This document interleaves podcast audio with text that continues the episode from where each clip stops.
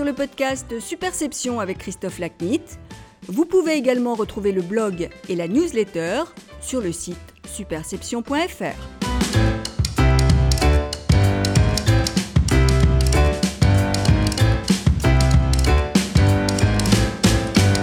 Bonjour, je suis ravi de vous retrouver pour ce nouvel épisode du podcast Superception. Aujourd'hui, mon invité est Laurent Marouani, professeur émérite à HEC, où il est actuellement directeur de l'exécutive master direction marketing et stratégie commerciale et responsable d'un certain nombre d'autres programmes. Laurent est un grand enseignant, notamment en marketing, ainsi qu'un consultant dont les conseils sont recherchés par les plus importants chefs d'entreprise. Comme vous allez l'entendre dans notre conversation, Laurent brille par son agilité et sa créativité intellectuelle, deux qualités qui rendent ses cours et, accessoirement, notre échange toujours passionnant. Bonjour Laurent. Bonjour. Merci beaucoup de participer à, cet épisode du podcast Superception. Euh, toi, les gens qui te connaissent euh, savent que tu as évidemment des attaches tunisiennes qui sont euh, très chères à ton cœur. Ah oui, oui, elles sont très chères. Comme dit un humoriste, on a quitté la Tunisie, mais elle ne nous quitte pas. Hein. elle nous habite. Effectivement, assez jeune, euh, ma famille a dû quitter la Tunisie et est venue en France. Et nous avons toujours euh, gardé une place euh, sur cet oubli impossible, sur cette mer qu'on pourrait presque écrire de deux façons. et qui nous a abrités pour ma famille depuis des siècles et des siècles. néanmoins, la langue et la culture étant euh, le français, eh bien, euh, nous nous sommes adaptés et nous avons poursuivi comme ça cette évolution. Alors, tes, racines tunisiennes, qu'est-ce que ça représente aujourd'hui pour toi et comment tu les, comment tu les vis encore C'est le, le, le, signal permanent de la précarité des choses. On peut être installé et euh, moi, par exemple, je suis installé dans une forme de mandarina académique. Euh, on peut être installé en Tunisie depuis des, siècles, on peut être installé où que ce soit, mais euh, tout est précaire. Et il faut euh, regarder le monde avec ce sentiment justement de la fragilité. L'incertitude. Euh, la certitude de l'incertitude qui te rendent très fort, en fait. Alors, à partir de, cette enfance et de, et ses racines, qu'est-ce qui t'amène euh, aux études que euh, tu vas faire et qui passent notamment par HEC Oh, c'est très simple. Euh, j'avais décidé à l'âge de 12 ans de rentrer à HEC. Vocation Oui, j'avais. Non, mais c'est parce qu'il y avait un, un élève d'HEC qui était venu chez mes parents. Euh, et il m'avait surtout parlé du boom HEC. et ça m'avait semblé être une école très bien. très motivante. très motivante. Euh, et puis, comme ça, dans la famille, mon frère avait pris la, la piste de, de la science. Euh, et moi, j'ai décidé de prendre un chemin rapide. très simplement, puisque d'ailleurs, j'avais décidé de ne présenter que HEC au concours. Euh, et puis de le présenter qu'une seule fois. Et puis voilà, ça s'est bien passé, ça a été très rapide. Euh, sachant que j'avais surtout préparé assez seul euh, avant la prépa, puisque j'avais des problèmes de santé qui faisaient que je restais pas mal à la maison. Donc en fait, je, je suis un mélange de l'académisme et de l'autodidacte de ce point de vue. Ouais, enfin, l'autodidacte qui fait HEC, ça va quand même. voilà. bon, alors en plus, tu as fait des études d'anglais et d'économétrie, euh, si je dis pas de bêtises, hein, Laurent. Et tu as aussi fait passer, as aussi fait un passage à Harvard. Voilà, c'est ça. Donc le, j'ai appris l'anglais euh, avec l'aide généreuse des Beatles et euh, euh le russe à la suite d'un malentendu. Euh, j'avais choisi l'espagnol dans un lycée très austère, euh, qui était le lycée Hoche à Versailles. Et euh, le professeur d'espagnol avait dit qu'il voulait pas d'élèves en chemisette avec des manches courtes. Et je m'étais levé en disant je préfère mes chemisettes à vos cours. Et comme je devais passer en conseil de discipline, ce qui était un peu étrange parce que j'étais un bon élève, on a décidé que je me réorienterais vers un autre cours de deuxième langue. Et ça a été le russe. Et comme ça, pendant dix ans, on fait du russe sans savoir pourquoi. Bon, et tu pratiques encore aujourd'hui le russe? Ben, ça m'a été très utile quand j'ai fait des premières conférences d'économie euh, libérale à, Moscou, au MGIMO, quand c'était Gorbatchev. je me suis rendu compte que le traducteur euh, ne traduisait absolument pas ce que je disais et faisait euh, de la correction idéologique permanente. Et ça m'a permis de connaître le russe, d'interrompre la conf, de le prendre à part et de lui dire maintenant vous traduisez ce que je dis. Ce qui a valu qu'à la fin de la conférence, quelqu'un est venu me voir en disant voilà, je suis le représentant du KGB, je vous félicite pour ce que vous avez fait. Ah ouais c'est vraiment bien. bon, tu sais que la seule phrase que j'ai retenue de mes voyages à Moscou, c'est Ya ni Chevo ni Punimayo pro-ruski. Voilà, je comprends rien. Au, voilà, je voilà. disais à tout le monde qui venait m'interroger. Voilà, mais si tu dis ça, c'est qu'ils pensent que tu parles russe et ils continuent dans la langue. Bon, euh, à, mon accent, parce qu'ils ont vite compris qu'il voilà. y avait un problème. Euh, alors, raconte-moi, hum, Laurent, quelle différence euh, potentielle tu as vue et évidemment euh, avec, ton œil de pédagogue, ça va être intéressant d'avoir ton avis là-dessus, entre l'enseignement à HEC et l'enseignement à Harvard Eh bien, euh, le, rapport à l'étudiant est très différent. À Harvard, l'étudiant est un client. Euh, il est même courtisé. Ensuite, j'ai posé la question à un responsable de Harvard, qu'est-ce qui caractérise cette université? Et sa réponse m'a beaucoup plu, je l'ai gardé en tête, c'est il y a beaucoup plus de fêlés qu'ailleurs. Et euh, je suis tout à fait d'accord avec ça. C'est-à-dire que pour garder une position de force aujourd'hui dans le monde académique, mais aussi dans l'entreprise, euh, il faut laisser la part, certes minoritaire, mais à l'expression euh, d'une différence qui n'est pas une différence au sens des sociologues, c'est-à-dire les minorités, etc., mais carrément des gens un peu fêlés, euh, dans la mesure où ils ont quelque chose à dire, bien sûr, à exprimer. Euh, il ne faut pas qu'ils deviennent majoritaires, mais il ne faut pas qu'ils soient euh, complètement élimés et effacés par la structure. un jour ou l'autre, ils se retrouvent quelque part au pouvoir. Et puis en plus, ils sont probablement une force de, remise en question des, des raisonnements acquis ou des raisonnements traditionnels et donc quelque part de créativité. Oui, oui les gens très doués sont toujours un peu fêlés. c'est bien que ce soit toi qui Mais il, Il, le cache soigneusement. alors on va essayer de découvrir cette part de ta personnalité. Mm. Alors ensuite, tu commences ta carrière euh, et apparemment tu la commences rapidement au service du gouvernement français. Voilà, je voulais euh, m'intéresser à la chose publique. Euh, donc c'était des fonctions liées à des cabinets ministériels, y compris pour l'Union européenne. ce qui m'a permis en fait de décider de ne pas poursuivre dans cette voie parce que j'avais touché en quelque sorte au meilleur de ces fonctions et euh, je voyais que euh, finalement on pouvait euh, pas mal s'éteindre dans, dans, ces fonctions-là. Et donc le choix c'était la politique ou l'enseignement. Voilà. Bon donc choix assez facile apparemment pour toi. Choix très difficile. Ah très difficile parce qu'on me proposait une circonscription gagnable euh, alors que je n'avais pas 30 ans et euh, euh, j'ai dû vraiment faire un bilan sur les orientations que je désirais avoir. Et j'ai compris qu'assez vite en politique, il y avait souvent un prix à payer assez cher par rapport à un avantage qui, qui, était réservé à très peu de monde en fait. Et je me suis dit que si on voulait agir sur le monde, ben, l'enseignement aussi c'était pas mal. Euh, parce qu'il reposait sur un socle de connaissances et non pas sur un socle d'influence. Ou sur un socle de certitude et un socle d'incertitude. Voilà, voilà. Et donc, euh, Laurent, quand tu commences ta, ta carrière d'enseignant, t'as pas de formation pédagogique à proprement parler, étant donné que tu arrives sur l'enseignement un peu par, euh, par un chemin de traverse. Oui. Donc, euh, est-ce que ça a été difficile au début? Quels, quels écueils as-tu rencontrés? Oui, euh, ça a été difficile, mais en fait, euh, euh, très tôt, euh, lorsque j'envisageais, bien sûr, parmi les voies possibles d'être enseignant, je me suis astreint à deux choses, à enseigner à des élèves qui n'avaient pas le niveau d'HEC ou de l'école polytechnique, et enseigner une matière qui n'est pas ma matière favorite. Donc pendant 3-4 ans, j'ai enseigné la comptabilité à des BTS. Ah oui. Et heureusement que j'avais les corrigés. Euh, d'ailleurs. Euh, et euh, ça m'a permis vraiment de mettre l'essentiel sur la pédagogie, puisque la matière ne me plaisait pas beaucoup.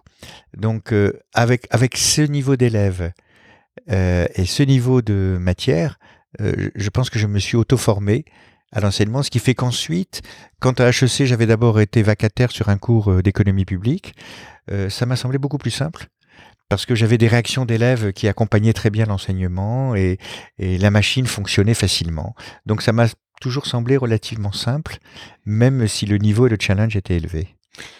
Ah oui, parce que en- probablement en fait Mm. qu'en embellissant la matière comptabilité pour toi, du coup tu l'embellissais aussi pour tes élèves. Oui, oui. Et, et donc je voyais, euh, par exemple, comment euh, euh, on rythmait un cours, comment on ajustait sa vitesse, comment on distillait la connaissance. Oui. Alors dis-moi, donc ça fait bientôt 30 ans que tu es à HEC, euh, si je dis pas de bêtises. Ouais, euh, pas bientôt. C'est déjà fait. C'est déjà fait. Euh, ouais.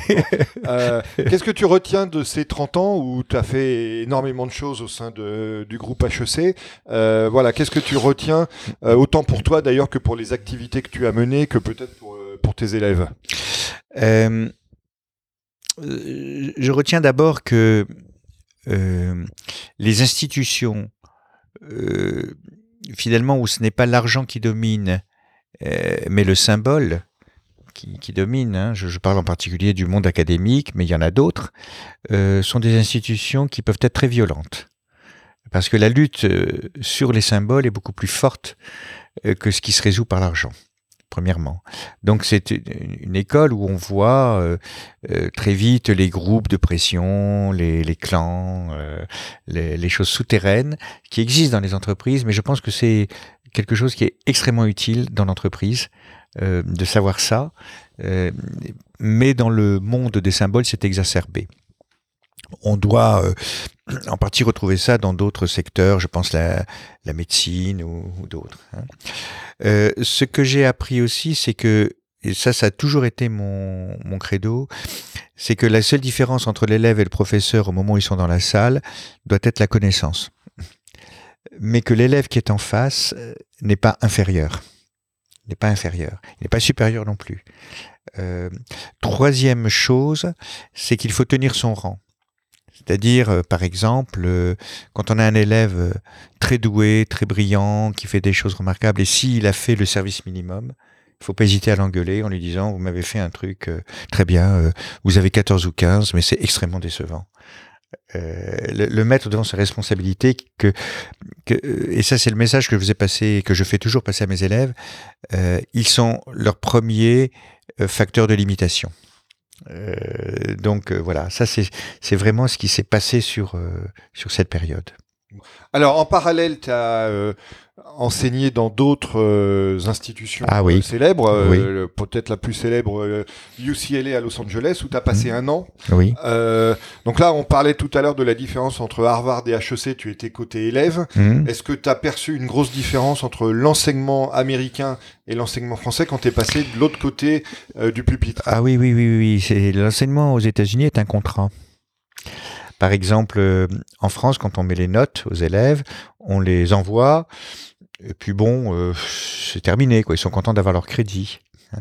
Aux États-Unis, il faut laisser son bureau ouvert euh, pendant une après-midi pour la visite des élèves qui viennent négocier et demander la justification de leur note parce qu'elle a un statut de salaire. C'est comme un cadre qui va négocier son salaire, en fait. Et à la fois, ça ôte de la spontanéité et en même temps, ça met de la rigueur dans le rapport à l'élève. Je préfère la spontanéité. Oui, ça, te connaissant, ça m'étonne pas. Et euh, donc, qu'est-ce que tu as retenu de cette expérience d'un an à UCLA Alors, pendant un an, j'étais en même temps euh, responsable euh, de Thomson Consumer Electronics, qui était installé, voilà, qui était à Los Angeles, hein, pour la partie américaine, hein, bien sûr. Donc, ce que j'ai retenu, c'est que euh, très vite, on, est amené à être momifié dans sa fonction, euh, qu'il faut tenir son rang et en même temps soi-même se donner euh, des degrés de liberté par rapport à ça. Et, ne pas hésiter en fait à, écouter les étudiants comme on écoute les collaborateurs, comme on écoute tout le monde, c'est-à-dire pas forcément avec empathie, mais en partant de ce qu'ils disent, hein, partir de ce qui est dit. Hein. Ne, ne pas mettre d'a priori, euh, ni sur les personnes, ni sur euh, les, les, les, les fonctions. Alors, autre petit comparatif, tu enseignes aussi à Polytechnique. Oui. Est-ce que tu vois des grosses différences d'approche pédagogique entre Polytechnique et HEC ce coup-ci? Euh, non, je vois au contraire des, des convergences incroyables. Euh, La règle en tant que prof, c'est de ne jamais avoir peur des élèves. Je vois beaucoup de gens qui, euh, à HEC ou à l'IX, se sont euh, défaits avant une conférence parce que euh, ils se font des schémas. En fait, l'élève respectera d'autant plus l'enseignant qu'il qu'il en connaîtra les faiblesses ou qu'il en connaîtra l'approche pédagogique. Alors, et parfois je mêle les deux classes. Et je leur donne des exposés, je leur dis je ne veux pas savoir qui est à l'X et qui est, qui est à HEC. Et ils jouent avec ça. C'est-à-dire qu'ils font faire les présentations techniques par des HEC, les présentations financières par des polytechniciens. Et ça marche très bien. C'est euh, fun ça. Voilà. Hein. Il y, y, a vraiment un, un, plateau commun de, qui n'existait peut-être pas au début, mais qui maintenant existe très fortement. Parce qu'en fait, euh, c'est comme ça, c'est le modèle français, hein, la logique de l'honneur. Beaucoup commencent à préparer l'entrée à l'IX ou à HEC euh, via les parents, euh, qui commencent à se faire du mauvais sang dès la maternelle, quoi, pratiquement. Hein. Donc en fait, ils sont souvent formatés mentalement de la même façon. Hmm. Donc tu essaies de casser ce moule. Il faut leur permettre euh, de, de, sortir eux de ce moule pour être eux-mêmes. Moi, j'ai pas d'intention de le casser ou de pas le casser. C'est pour eux. sinon, ils deviendront aigris parce qu'ils n'auront pas réalisé ce qu'ils ont envie de faire dans, dans leur vie. Hein. Et voilà. Oui. Parallèlement à cette activité d'enseignement, tu déploies aussi euh, tes talents dans euh, l'activité de consultant auprès d'entreprises. Tu as aussi écrit euh, d'innombrables articles, quelques livres. Mmh. Qu'est-ce que ça t'apporte ces activités parallèles entre guillemets? Ça m'apporte d'être en avance sur les thèmes clés. comme je ne suis pas un cabinet de conseil au sens classique, quand une entreprise vient me voir, c'est qu'elle a un problème très spécifique dont la réponse n'est pas forcément dans les bouquins. Euh, ou alors elle est cachée euh, dans des articles ou dans des bouquins, mais elle n'est pas là. Et euh, très souvent, c'est un signal faible qui m'oriente vers les développements académiques et, pédagogiques. très souvent, on, retrouve ces questions-là 3, 4, 5 ans plus tard. Je prends un exemple. un, grand fonds d'investissement le plus gros fonds américain, me demande est-ce que vous pensez qu'on peut avoir plusieurs business models dans une entreprise qu'on achète? Bon, euh, cette question-là, elle a pris son essor quelques années après. Quand elle a été posée, elle se posait pas. Elle n'était pas traitée. On traitait des business models, point. Ce qui fait que la question qui m'est adressée par les entreprises pour du conseil n'est pas forcément une question dédiée de marketing. Et donc, c'est le deuxième aspect, c'est que j'essaye de voir quel est l'impact que ce domaine peut avoir sur le marketing de mon côté, j'apporte à des entreprises des connaissances méthodologiques. Euh, et d'autre part, euh, je fais fonctionner le conseil un peu comme une classe, c'est-à-dire que j'apporte pas mon équipe de consultants, mais je transforme les gens de l'entreprise en consultants internes. Et c'est eux qui font le travail sous ma directive pédagogique et méthodologique. Ce qui du coup facilite l'appropriation en interne des conclusions de ton travail. Elle est en temps réel. Exactement. Ouais. En temps réel, euh, ce matin encore, euh, le PDG d'une grosse boîte, hein, dont le, chiffre d'affaires se compte en milliards, euh, veut que je pilote pendant un an, à raison d'une réunion par mois, une partie restreinte de son COMEX sur les thèmes clés. Hein. Voilà, c'est typiquement ça. Donc, on va, il m'a demandé d'établir ce qui me semble être les thèmes clés pour cette entreprise que je connais, et ça va se poursuivre. Voilà, c'est pas du conseil, c'est pas de l'enseignement, c'est juste, ouais, c'est cette zone un peu floue où il faut, euh, on, se fait balayer si on n'a pas une bonne connaissance technique, mais euh, on ne sert à rien si on n'a pas une euh, approche de l'entreprise référencée en quelque sorte. Donc là, on voit les activités où tu conseilles les autres. Mmh. Est-ce qu'il y a, à l'inverse, dans ton mmh. parcours, des, des, personnes ou des rencontres ou des lectures euh, qui t'ont marqué et qui ont eu une influence durable sur toi Oui, d'abord les, les, les, rencontres, parce que j'ai enseigné aussi euh, dans des lieux euh, délicats que j'ai choisis pour leur côté délicat. J'ai enseigné à Beyrouth. Mhm. Alors, imaginez d'enseigner la négociation à, des Libanais, c'est quand même assez sportif, quoi. Oui. j'ai enseigné au MGIMO, qui est la plus grande institution de management à Moscou, au moment de la transformation de l'URSS en Russie. Après, c'était moins intéressant, mais là, c'était passionnant. Euh, euh, euh enseigné à Belgrade après la guerre. Hein, donc une population meurtrie, etc. Donc cela m'a appris. Mettant les personnalités, euh, oui, oui, oui, oui. Euh, en, en, termes, par exemple, de dirigeants d'entreprise, celui avec lequel j'avais les rapports les plus faciles et les plus intéressants, c'était le regretté patron de Total, Christophe de Margerie. Hein, euh, qui euh, voilà, avait une écoute euh, exceptionnelle, euh, prenait des avis, etc. Et moi-même avec lui, c'est assez bizarre, j'avais plutôt mauvais caractère. C'est-à-dire que je voulais pas perdre mon temps comme tous les courtisans, et donc on, avait des discussions qui étaient extrêmement directes, très rapides, très très très directes. Ça m'a marqué. Maintenant, je vois beaucoup de dirigeants aujourd'hui de start-up, de petites entreprises, qui sont vraiment des vrais calibres.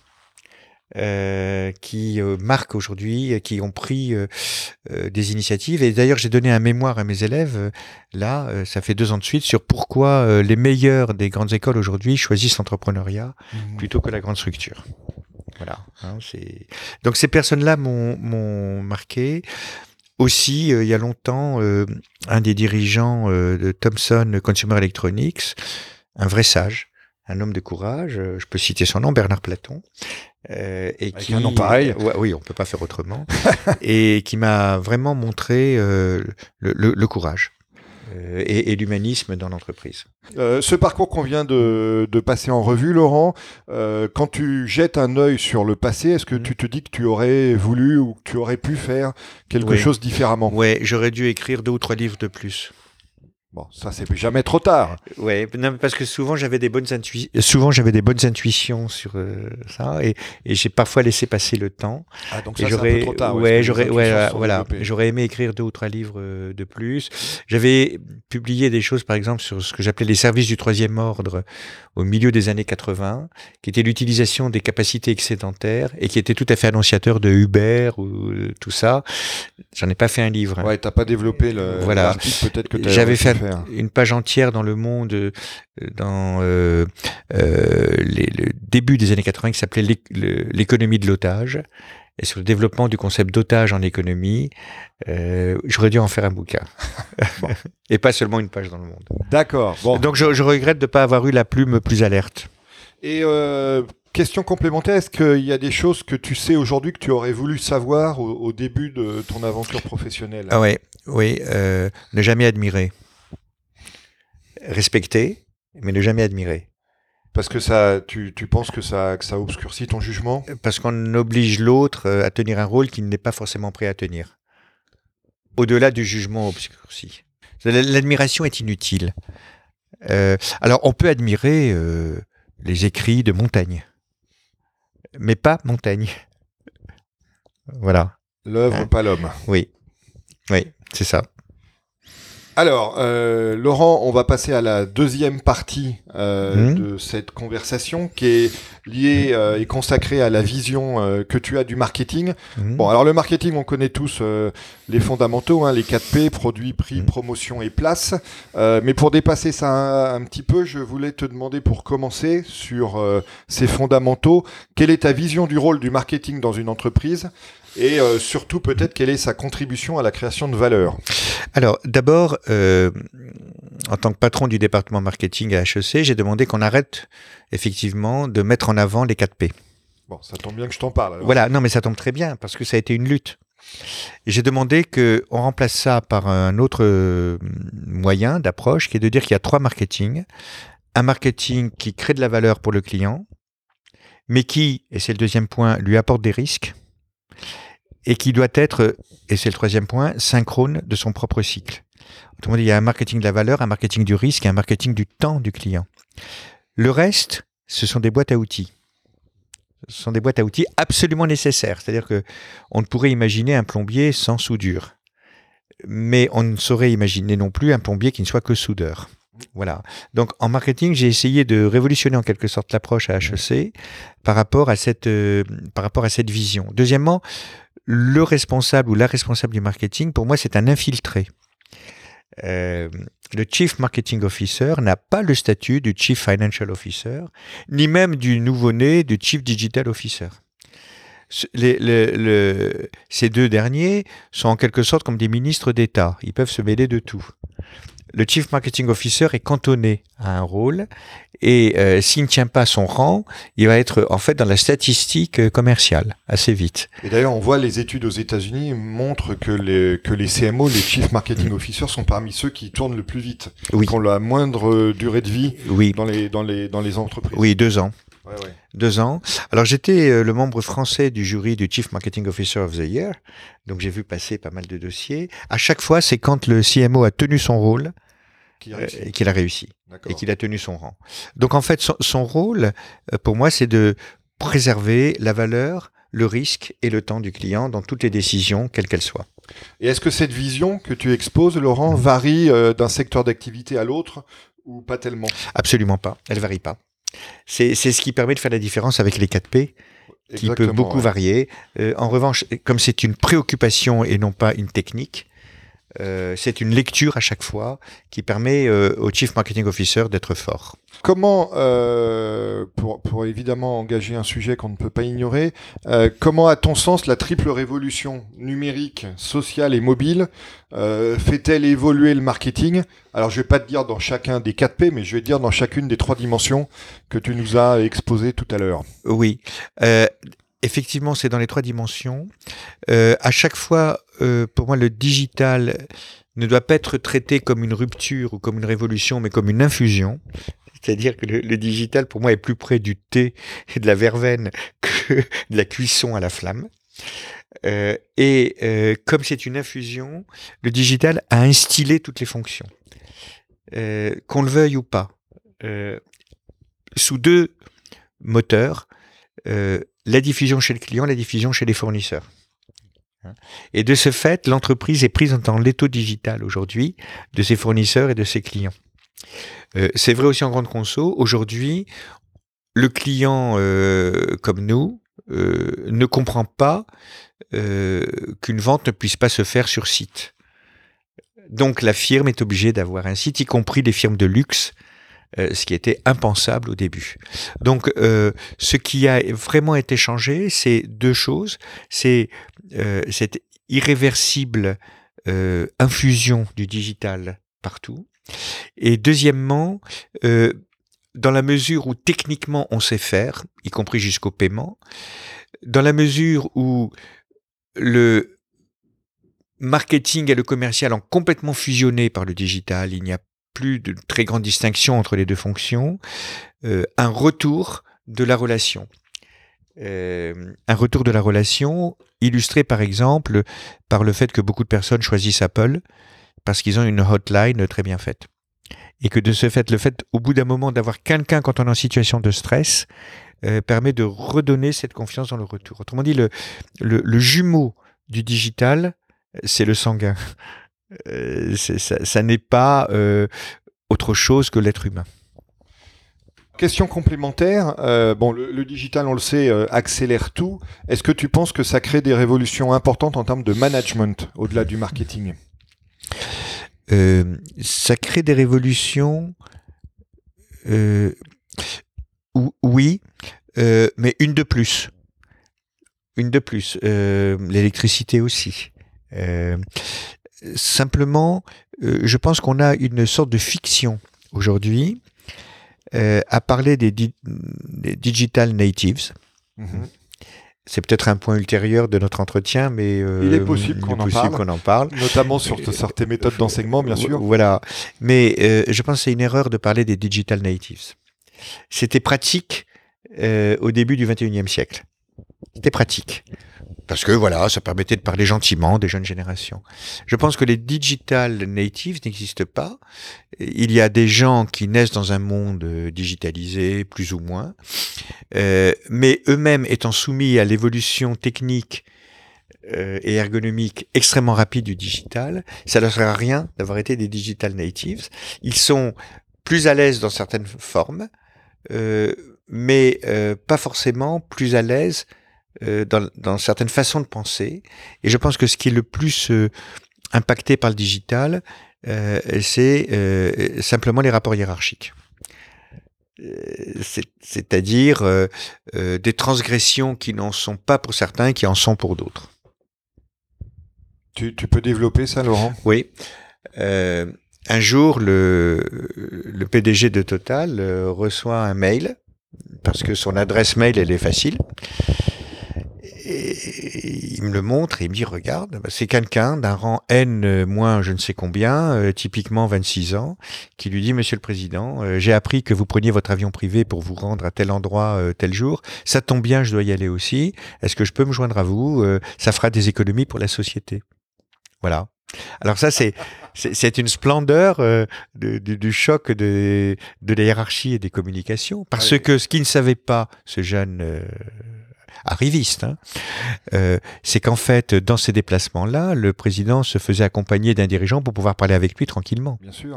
Que, que c'était pas, euh, qu'on n'était plus dans la courbe de coût, qu'on était dans la courbe d'utilisation du temps euh, le plus cher de l'entreprise. Voilà, voilà un exemple que le, le digital a amené parce que simplement l'autre est au bout des doigts. Et donc, il y a une fausse proximité. Voilà, ils, perdent le sens de la proximité. Euh, euh, ce qu'on trouve un phénomène dans des conventions, quand le PDG vient à une convention, il va se mettre à la table de gens qui, qui d'un coup vont penser être euh, proches. Mais en fait, non, il y a une distance galaxique qui, qui, est retrouvée peu de temps après. Oui. Mm. Alors, dans, ce cadre ou, dans un cadre marketing plus général, quelles sont aujourd'hui les, les révolutions que tu prédis euh, pour les prochaines années du fait des révolutions que, que nous vivons aujourd'hui? On appellera révolution ce qui impacte l'histoire, donc je vais m'en tenir à ce qui me semble plus lourd.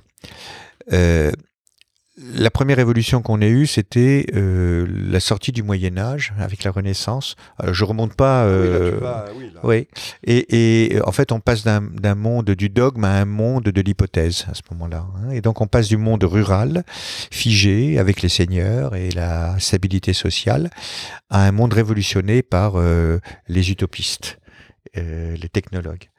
Ces derniers ont transgressé, ils ont été dans le royaume des morts d'Hadès, la mine, et ils ont été euh, dans les mers, 20 000 lieues sous les mers même, et euh, ils ont même conquis l'espace. Voilà. Aujourd'hui, euh, nous sommes tous les enfants des fermiers et des utopistes.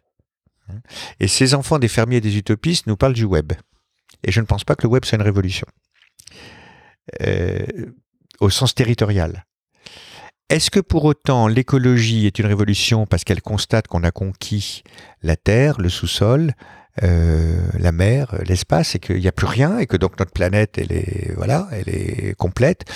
Je crois pas. Je pense que l'évolution marketing du futur qui va se passer, c'est qu'il y a une nouvelle territorialité qui va être exploitée.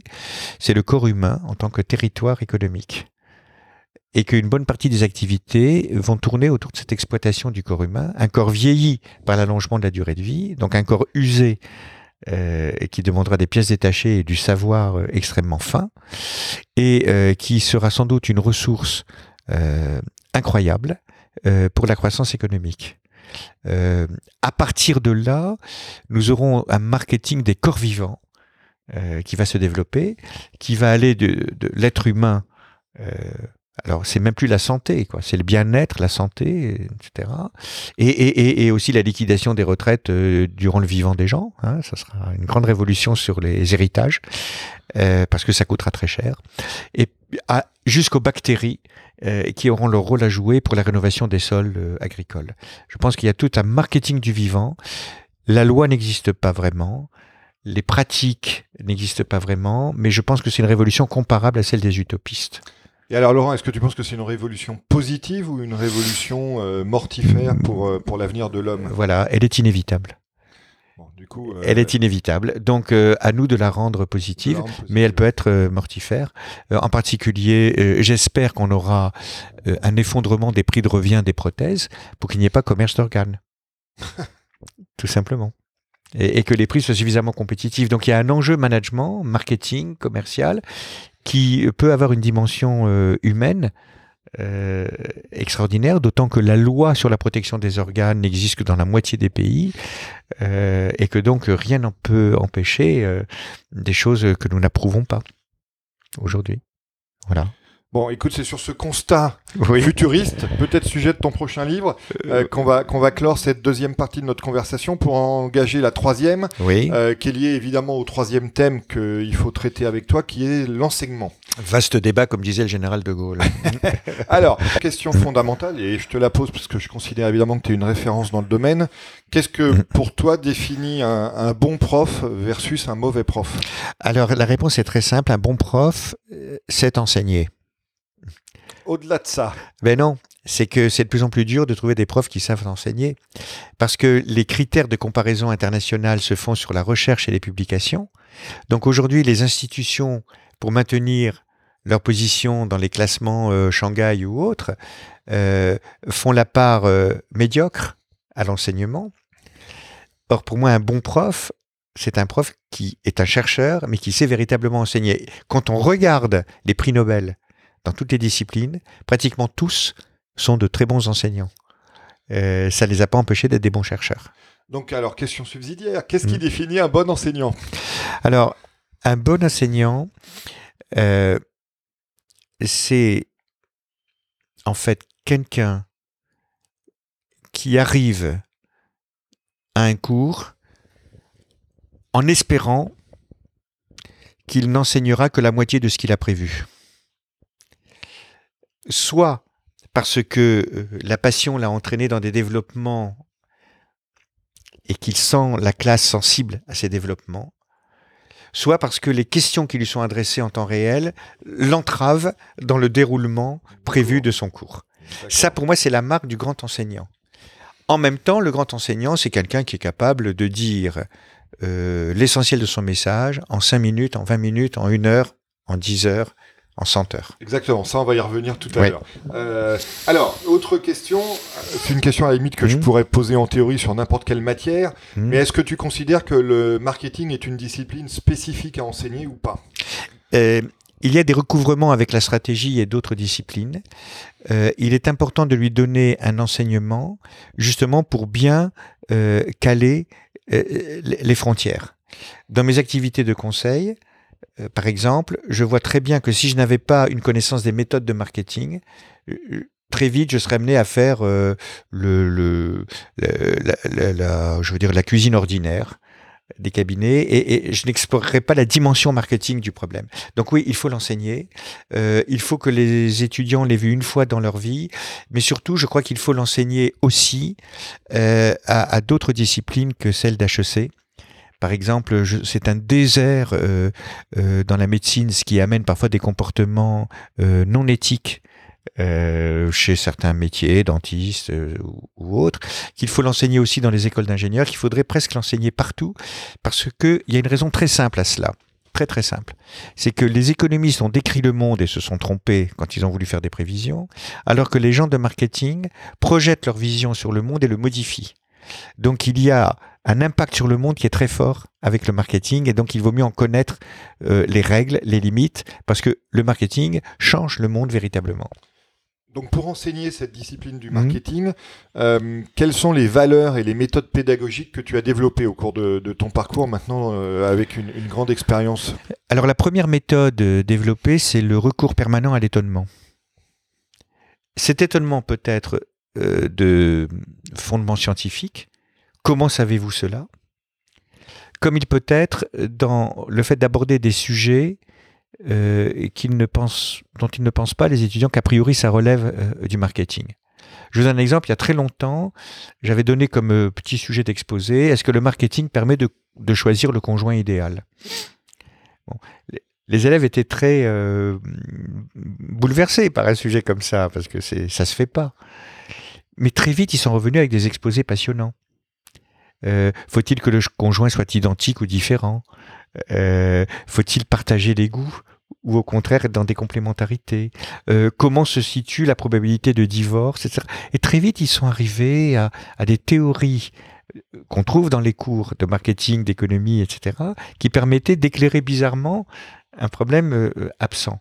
Donc cette capacité d'étonnement, euh, elle, elle est la clé de l'enseignement du marketing. Je crois qu'elle est aussi la clé de l'enseignement de la science.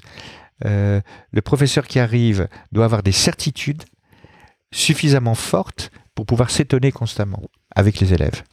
Et pour rebondir sur ce que tu disais Mhm. il y a quelques instants, est-ce que la durée du cours que tu donnes, et je suppose qu'entre Mhm. la grande école et les, et les exécutives, euh, tu dois donner des cours euh, de, de longueur variable, est-ce que ça change beaucoup ta méthode d'enseignement? Oui, énormément. Énormément. Euh, par exemple, euh, euh, j'ai j'ai pratiquement renoncé au cas classique type Harvard, où il y a 30 pages d'annexes avec tous les chiffres et tout, parce que je pense que les vrais cas aujourd'hui, c'est d'aller chercher sur le web les informations. Euh, j'ai créé un cas qui est la création d'un parc de loisirs. Je leur donne les profils psychologiques des intervenants, euh, un jeu de rôle, et ils doivent se débrouiller. Et ils doivent penser au business model, penser au marketing, penser aux clients, penser à tout. Ça prend du temps. Donc, ce cas-là, je ne pourrais pas le traiter dans un cours bref. hein. Euh, donc, en fait, euh, ce que je retiens, c'est que plus un cours est bref, plus on est tenté d'enseigner ce qui nous semble essentiel et plus c'est une erreur. Dans un cours bref, il faut au contraire euh, leur donner un peu plus de théorie pour que eux-mêmes puissent rebondir sur leurs propres préoccupations. Dans un cours long, on peut mettre plus de cas pratiques et plus d'exercices hein, que de théorie. Question complémentaire de, de ce sujet. Comment tu fais pour maintenir l'attention des élèves, sachant qu'on sait que l'attention, après un gros quart d'heure, une vingtaine de minutes, 20 ça minutes, décliner, ouais. euh, et que évidemment un prof est pas comme quelqu'un qui donne un, un talk euh, Mhm. TED, Mhm. il doit durer beaucoup plus longtemps. Donc quels sont tes, tes secrets pour euh, maintenir l'attention de tes publics? Alors, plusieurs choses. D'abord, il m'arrive, alors que je suis tout le temps debout, quand je les sens fatigués, c'est moi qui m'assieds. je m'assieds. Et puis, je laisse passer 30 secondes. Euh, Eux-mêmes, euh, je sais pas, ça les, euh, ça les détend, ça les amuse. Ils respectent ce silence. Ils parlent un tout petit peu entre eux. Ensuite, je mets la pause quand ils ne l'attendent pas. Je la mets rarement à l'heure. Je, la mets un peu comme avec des enfants. Quoi. Je leur donne à manger quand ils ont faim. Donc des fois c'est avant, des fois c'est après. Donc je, pilote à, la vue euh, l- l'attention. Ensuite, euh, j'annonce toujours la pause à peu près euh, 5 à 10 minutes avant. Je leur dis dans 5 minutes il y aura une pause. Et, et- et ils tiennent le, temps d'arriver euh, à la pause. Euh, parfois j'ai des trucs. hein. Par exemple, euh, quand j'ai des cours parfois le tôt le matin, j'ai toujours des élèves qui arrivent dans un état euh, semi-comateux. Ceux qui arrivent tard avec un, apparent coma, je leur donne un euro, je les envoie me chercher un café et à s'en payer un. Enfin, je donne deux euros. Et euh, je leur dis, écoutez, vous êtes comateux, revenez avec un café pour moi et un café pour vous. Alors, ils sont, les autres, ça les, ça les fait rire. Et la personne se réveille immédiatement. Donc, c'est des petits trucs, c'est des re- très grande tolérance. Et d'autre part, j'autorise mes élèves à manger et à boire pendant le cours. Ah, intéressant. Ouais. Euh, parce que souvent, c'est quand même des enfants. Euh, ils se fatiguent vite. Et souvent, il suffit qu'ils boivent ou qu'ils mangent un petit peu. Ils sont contents. euh. Coup de masse et ça repart. Ouais, et bien ils viennent avec leurs biscuits, euh, parfois ils m'en proposent. euh, enfin, je veux dire, c'est, ça, ça rend le cours beaucoup plus aisé, beaucoup plus facile. Toujours dans le même chapitre. Je leur interdis Ouais. le gris de Lille, hein, quand même. D'accord. Ça, Franchement, euh, donc toujours dans le même chapitre sur, le, sur la pédagogie et l'attention. Est-ce que tes méthodes pédagogiques, je parle pas des trucs que tu viens de, de partager avec nous sur le, sur le maintien de l'attention, mais plus Oui. les méthodes pédagogiques sont différentes quand tu enseignes dans la grande école ou quand tu enseignes à des professionnels dans la partie exécutive? Ah oui, oui, oui, oui. Dans la grande école, je donne pas mal de références académiques. Euh, J'articule beaucoup plus le cours euh, sur les savoirs euh, répertoriés. Euh, ça leur permet vraiment à eux de les appliquer. Dans, Oui, euh, voilà, dans la, la situation de executive education, euh, je- je- je- j'identifie le côté concret et pratique pour qu'il y ait une adhésion affective qui n'est pas possible chez des étudiants qui n'ont aucune expérience. Donc je mets d'abord l'adhésion affective et après je leur dis à propos, vous savez que Chamberlain et Robinson ont pensé à ça dans les années 30 euh, du XXe siècle. Donc ça a plus d'un, un siècle. La théorie de ce que vous êtes en train de vivre. Et là, ça les passionne de voir que la théorie a pu s'emparer de leurs préoccupations actuelles bien avant, euh, bien avant. Laurent, dernière question sur euh, notre euh, partie pédagogique de Oui. notre conversation. Est-ce qu'il y a un cours que tu n'as jamais donné et que tu rêverais de donner? Alors, je, je n'ai jamais été entravé dans la proposition de cours à HEC. Je ne sais pas si c'était parce que mon cours euh, pouvait intéresser l'institution ou parce que l'administration était paresseuse et ne m'a pas entravé par paresse. Mais par exemple, j'ai créé un cours sur le management du talent, fondé sur l'hypothèse que le talent était une névrose. Euh, euh, passionnant pour moi, parce que j'ai pu avoir des élèves qui ont fait des exposés extraordinaires euh, et des invités qui ont fait des apparitions qui n'étaient pas du tout spectaculaires, même si souvent c'était des gens très connus. Ils prenaient leur dimension humaine, réelle, profonde. Certains sont devenus des amis à partir de ça. Aussi bien pour les gens de talent que pour les gestionnaires de talent. Et ça, j'ai pu le faire. J'enseigne un cours sur euh, le cinéma qui s'appelle L'argent et les images, les rapports entre l'argent et les images euh, cinématographiques, le financement, etc. Euh, je n'ai jamais eu d'entrave. Et D'accord. ça, c'est une grande pas de- chance. Non, j'ai pas de Tu n'as regret. pas de rêve inassouvi en termes de pédagogie? Euh, non, non, non, non. Ah, ça, ça mieux. me- Ouais, mais ça- j'aurais aimé parce que j'aurais créé un nouveau cours. Oui, mais tant mieux d'avoir la liberté Oui, j'ai- Et c'est peut-être exploré toutes les pistes que tu voulais. Voilà, c'est une petite taille à HEC et j'ai toujours eu une très grande liberté. Euh, chaque fois que j'ai proposé un truc, on m'a dit fais-le. Formidable. hein. Ouais. Si s'il y a suffisamment d'élèves et si ça marche, euh, si tu penses que c'est lié, euh, voilà. Je- Alors, j'ai fait aussi un cours sur le, euh, le management de la santé. Euh, L'idée étant de passer de la santé au bien-être. Euh, voilà, l'heure. ce qui- voilà, voilà. Je pense que euh, aujourd'hui, s'il y a un cours que je monterai dans le futur, et je le ferai sans doute, ça serait un cours sur les rapports entre la science et le business. Voilà, ça, ça m'intéresserait. Ça n'est pas un rêve, c'est un plan, C'est un plan. c'est un objectif. Oui, oui, oui. euh, Il y a même un ouvrage en cours. Ah bah c'est un scoop alors. Voilà. Donc comme tu le sais Laurent, euh, notre podcast Superception se termine toujours par une question d'actualité. Euh, tu as observé ces derniers temps l'évolution de la communication à la fois euh, de la présidence et du gouvernement français et je sais que c'est un sujet sur lequel euh, tu réfléchis. Oui.